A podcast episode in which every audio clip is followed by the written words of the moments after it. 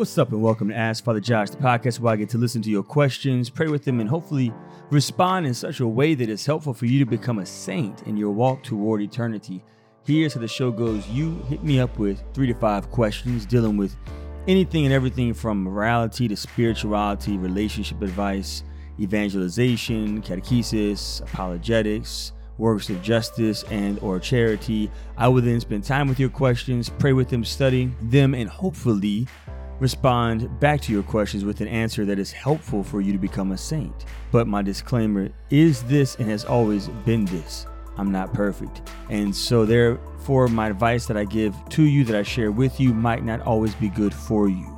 If that's the case for you, then I want to give you the freedom to reject whatever it is that I say that does not help you to conform your life to Jesus Christ crucified.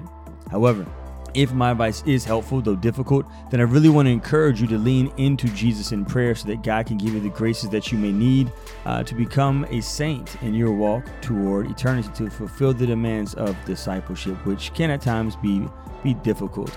If you are a first-time listener and if you want to send me your own questions, comments, and or critiques, then I want to encourage you to hit me up with your own comments at www.ascensionpress.com slash ask father josh. And you spell out the word ask spell out the word father spell out the word josh. Um, you can do that. You can also rate us and review us on itunes and other podcast formats. That helps other people to find out about the show. And you can share us on your social media pages if the show is a gift for you potentially it can become a gift for other people as well. You can also order my book, Broken and Blessed, and uh, Pocket Guide to Adoration at ascensionpress.com and worship God with myself and my parochial vicar, Father Joseph Fu, on the Ascension Press Facebook page every Sunday at 7 o'clock a.m. Central, 8 o'clock a.m. Eastern Time. On today's show, we're going to talk about the saints and the ain'ts. We're going to talk about incorruptible saints. We're going to discuss idolizing celebs and we're also going to address papal infallibility.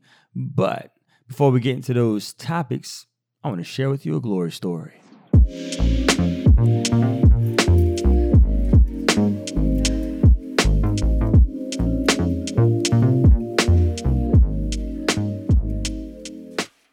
So my glory story is is so simple this week, but it's just so, so beautiful. Uh, God is so good. He is so generous with me. I was able to baptize a couple of babies this week, and I just love baptisms. I one of my you know people when you ask me what are my favorite things to do as a priest, I'll always tell you right hearing confessions, celebrating mass, anointing the sick who are preparing their their lives for eternity, um, and and baptizing people, especially babies, because when we're baptized, we become an indwelling of the Holy Trinity. We become the body of Jesus Christ, the temple of the Holy Spirit. It is so beautiful. We receive our charisms at our baptism, those supernatural gifts that God gives to us that that helps us to form disciples of Jesus Christ in our walk toward eternity. First Peter chapter 3 verse 21. Such a good reading from the New Testament. Baptism saves us, right? It saves us. That's whenever salvation begins for us, right there. Boom, baptism. Uh, it's, the, it's just a gateway to the other sacraments. Uh, I just I love baptism, and so I got to do quite a few baptisms this week, and that just always makes me smile. It makes me smile a lot. Uh, I'm just so grateful to God for the sacraments. So so good. So that's my glory stories. Your, your priest got to do some baptism this week, and uh, and I just I love I love celebrating that sacrament. So let's get to some feedback. Feedback is uh, this. This comes in from Adriana. Dear Father Josh, thank you so much for the last episode. Uh, Father Josh asks you questions. When you asked the question about naming things that bring you closer to God, I was easily able to answer. My husband is one of those people that brings me closer to God. Oh, praise God. That's that's the sacrament of marriage. Oh, praise God. But I was also easily able to answer that what was bringing me further away from God as well. And I've since deleted my Facebook and other social media. Bye, Felicia. Uh, let me see. Bye, bye, bye. it's like what that's NSYNC. Bye, bye, bye. Uh, social media and your Facebook page. Bye, bye. Uh, uh, uh, uh. yeah. So, anyways, So, and you've also gone to confession. Praise God. I love confession. These are your confessions. You deleted Facebook and social media from your phone and your computer screen. Instead of being on my phone in the mornings, I'm now saying my prayers first thing in the morning. Ah, love that. So good. I'm trying to make God the center of my everyday. And I would like to, for you to pray for me to be able to better do that. Thank you for your podcast. You are definitely one of my favorites, along with Father Mike Schmitz. Praying for you, Father Josh, and for you to have eternal happiness, Adriana. Thank you so much for your prayers. That's what I want. I want to be with Jesus forever, forever, ever, forever, ever. I want to be with the Lord. So I need your prayers to persevere for sure. All right, so let's go ahead and get into today's show.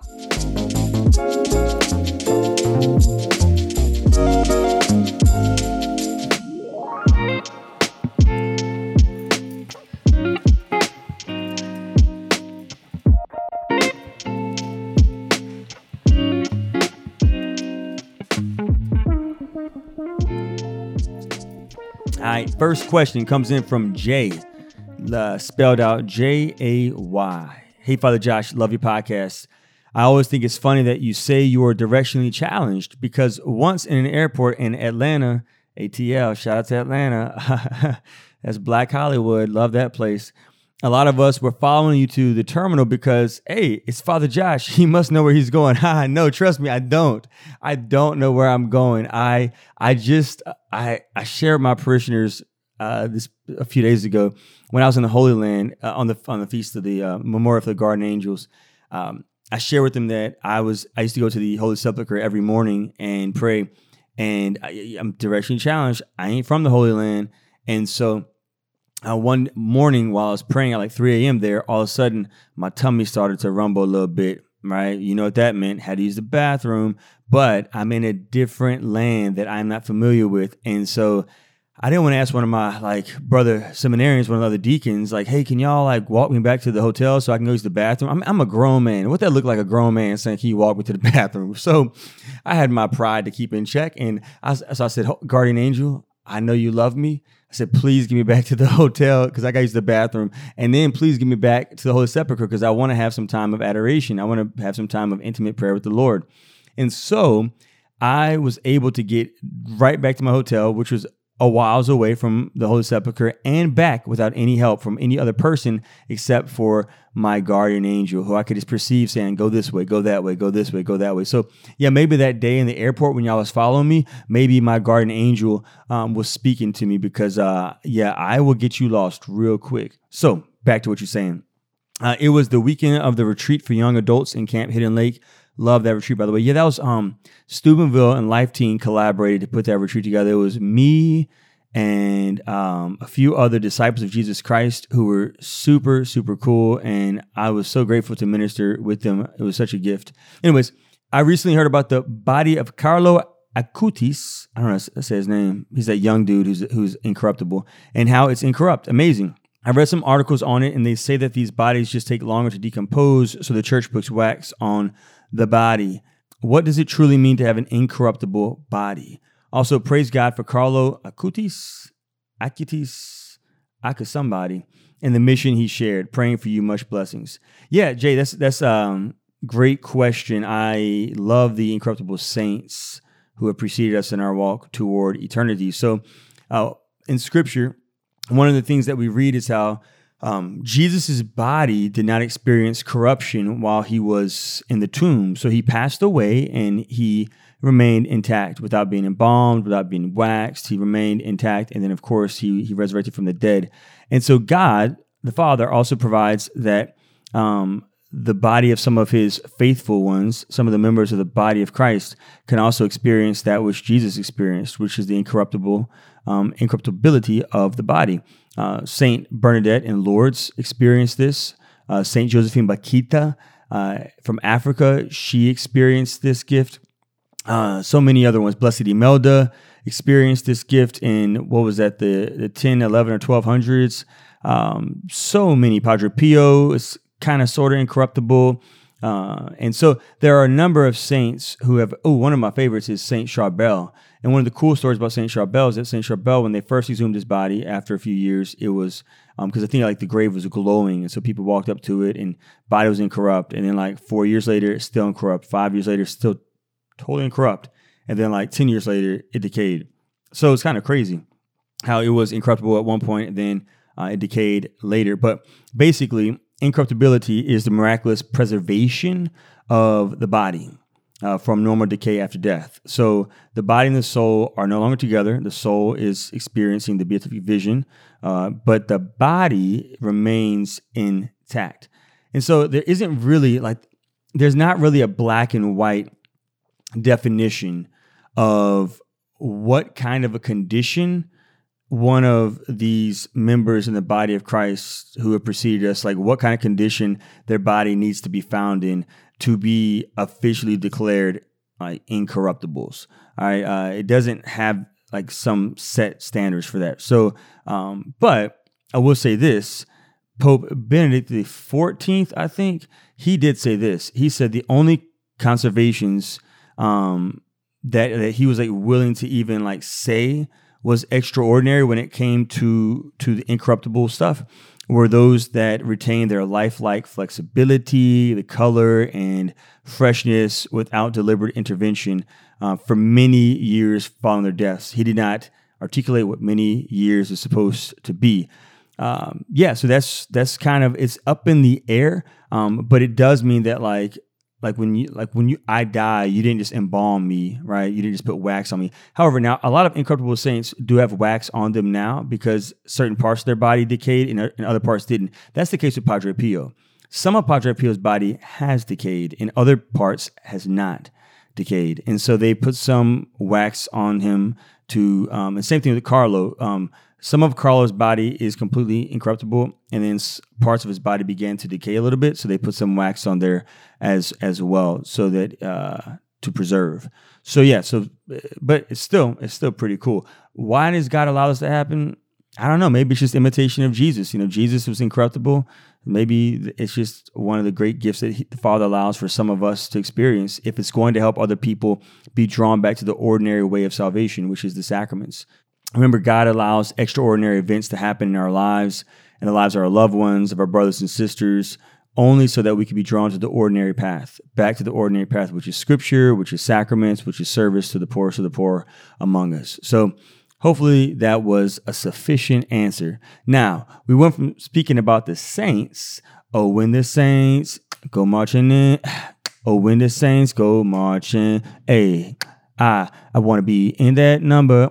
Oh, when the saints go marching in. My my barber told me uh, he my cousin's a barber and he's opened up a new barber shop and he was like, yeah, I'm a, I want to I want to have the saints around my barber shop and I was like, oh yeah, which one? Like St. Jude, St. Teresa. He was like, nah, bro. I mean like the saints, saints, like the football players. I was like, oh cool. So next question comes in from anonymous about not saints but the ain'ts idolizing celebrities.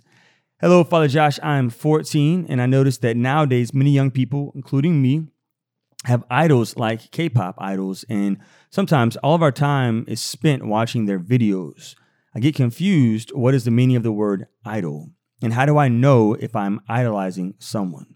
Also, I would like to ask if it is okay or is, if it's a sin to have an idol or to idolize somebody. I thank you in advance. God bless Anonymous. That's a great question. So, as I prayed about a, maybe a helpful way to respond to your question, it's this: is that people and places and things and activities are gifts that the Lord allows us to experience, and these gifts are meant to be icons for us. Icons point us to the one who should be our idol. God and God alone. We should not have any other idol before God. And so we can have icons, that which points us to the Lord, that which draws us to God, that which refreshes us so that we can be available and attentive to God and serving God's people and falling in love with the Lord and staying in love with the Lord and abiding in love with the Lord, right?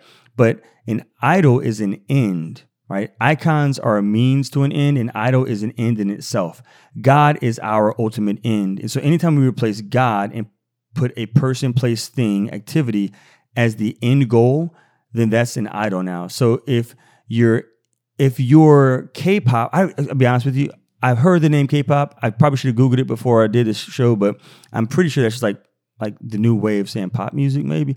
I don't know. So if you're K-pop, it's just a fun thing you enjoy. That's fine. But if you are thinking about K-pop and speaking about K-pop and dreaming about K-pop and waking up and going to bed with K-pop on your mind and and that that's your end, then I would say that that's that's not good. And yeah, you should definitely bring that to the conf- to the confessional to receive God's love and mercy and His grace from the sacrament. But if you just enjoy K-pop, I mean, God wants us to enjoy secular things like secular music and movies and TV shows and fishing and sports. It's not a problem to invest some time and energy into these goods, these lesser goods, these passing goods, it's fine to do that. But it's a problem if all your time is spent focusing on that K pop as if K pop is supposed to fulfill you. Anonymous, you were created with this infinite ache in your heart, an infinite hunger, an infinite longing. And K pop, no matter how good you may think it is, it's not infinite, it's finite. It's here today, it's gone tomorrow, it's passing. It cannot fulfill your deepest desires. Only the infinite God can fulfill your deepest desires. And so God wants to be the one who you turn to. If K pop draws you to the Lord, if it allows you to be available to the Lord, then praise Him. But if you're looking at K pop as if it's supposed to be an end in and of itself, then I would say take some time and detach from it momentarily and then maybe go back to it later. But there's a difference between an icon, a means to an end, and an idol, which is the end in and of itself. So, yes, to have an idol right? and again, it's not bad to have mentors or people you look up to, but uh, but no, we should not place idols before before the Lord. So hopefully that was helpful.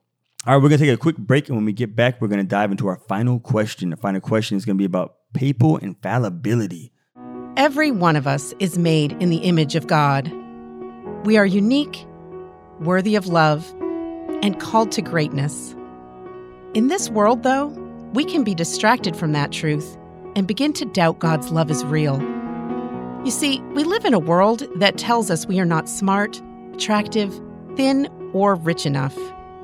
It is easy to focus on the ways we fall short of worldly perfection and forget that we are already made perfect. We are already enough. I'm Danielle Bean, author of You Are Enough What Women of the Bible Teach You About Your Mission and Worth. You Are Enough dives into the stories of women in the Bible so that you can fully see God's plan for your life. To order, visit ascensionpress.com or Amazon.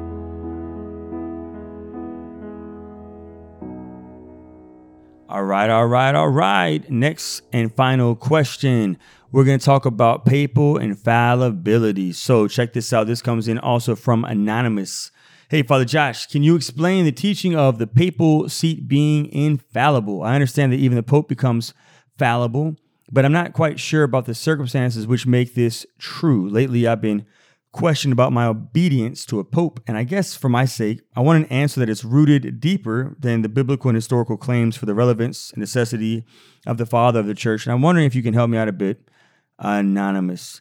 Yeah, that uh, is a great question, and uh, and it is certainly a point of conversation in many of our communications with our brothers and sisters, especially of different faiths. And so the church's teaching on papal infallibility uh, is typically one of the more common misunderstood teachings of the church for Catholics and for people who are not Catholic as well.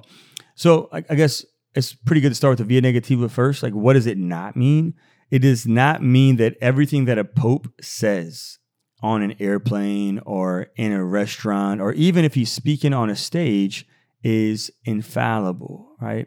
Uh, a, a, biblical example of, of a pope who uh, was wrong, who was not speaking infallibly at all times, is, is Peter. Remember, whenever Peter was um, with the Gentile community and just his conduct was totally inappropriate, bro. It was totally inappropriate. And so he was rebuked by by Paul. Uh, so this shows us that like he wasn't always speaking infallibly. Like not everything that he said uh, was infallible. So the Pope is only speaking infallibly uh, when he is speaking from the chair of Peter, right, ex cathedra, and whenever he is speaking in communion with his brother bishops from around the world, like the brother bishops also enjoy infallibility as well. Like they, with the Holy Father, they do too, which is, is pretty cool that they also get to experience that um, with him whenever they, as a body of bishops, as a whole, when they are in doctrinal, doctrinal unity with the Pope and solemnly teach a doctrine as true. Uh, yeah, infallibility belongs to both the Pope and to the body of bishops who are in union with the Pope uh, when it comes to doctrine and speaking it as true. So we can give a shout out to Vatican II for educating us on this topic. Vatican II explains this to us in Lumen Gentium 25. Says this Although the individual bishops do not enjoy the prerogative of infallibility, they can nevertheless proclaim Christ's doctrine infallibly.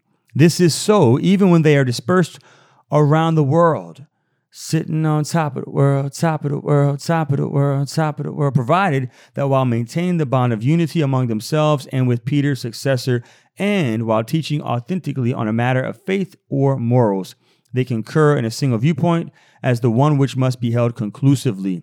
This authority is even more clearly verified when gathered together in an ecumenical council. They are teachers and judges of faith and morals for the universal church. Their definitions must then be adhered to with the submission of faith. Faith. So, like, where is this seen in in Scripture? It's implicitly revealed in in the Gospel of Luke 22, 32. Remember when Jesus said, "I prayed for you" to Peter uh, that your faith may not fail. Remember also in the Gospels that Jesus told Peter, Pope, that what you bind on earth is bound in heaven, what you loose on earth is loosed in heaven as well. So we have the scriptural claims, we have the early church fathers, all their insights into papal infallibility, um, but you also have this rational, hopefully, explanation of papal infallibility. So basically, yeah, what it's not is it's not the Pope is always infallible. It's only when speaking on faith and morals from the chair of Peter or in communion and union with his brother bishops from all over the world when it comes to doctrinal unity. And um, yeah, and so it doesn't mean that he's not a sinner. It doesn't mean he's not messed up sometimes. I'm not talking about Pope Francis or Pope Benedict or St. John Paul the Great. I'm talking about popes, period. Uh, it just it just means that it's one of those gifts that the Lord has given us, his church, his bride, to keep us in a safe relationship with him. That way we won't stray and do things our own way in in our own time. He wants us to do things his way, his will, his time. And so praise God, we have the Pope um, and his successors to help us to stay in communion and union with God, not only in our heart in the way He makes us feel, but also in our mind in that which we think of Him to be true in our walk toward eternity. Let's go ahead and pray. In the name of the Father, and the Son, and the Holy Spirit, amen. Hail Mary, full of grace, the Lord is with thee. Blessed art thou among women, and blessed is the fruit of thy womb, Jesus. Holy Mary, Mother of God, pray for us sinners, now and at the hour of our death. Amen. In the name of the Father, and of the Son, and of the Holy Spirit. Amen. Go in peace. I cannot wait to continue our walk together toward eternity.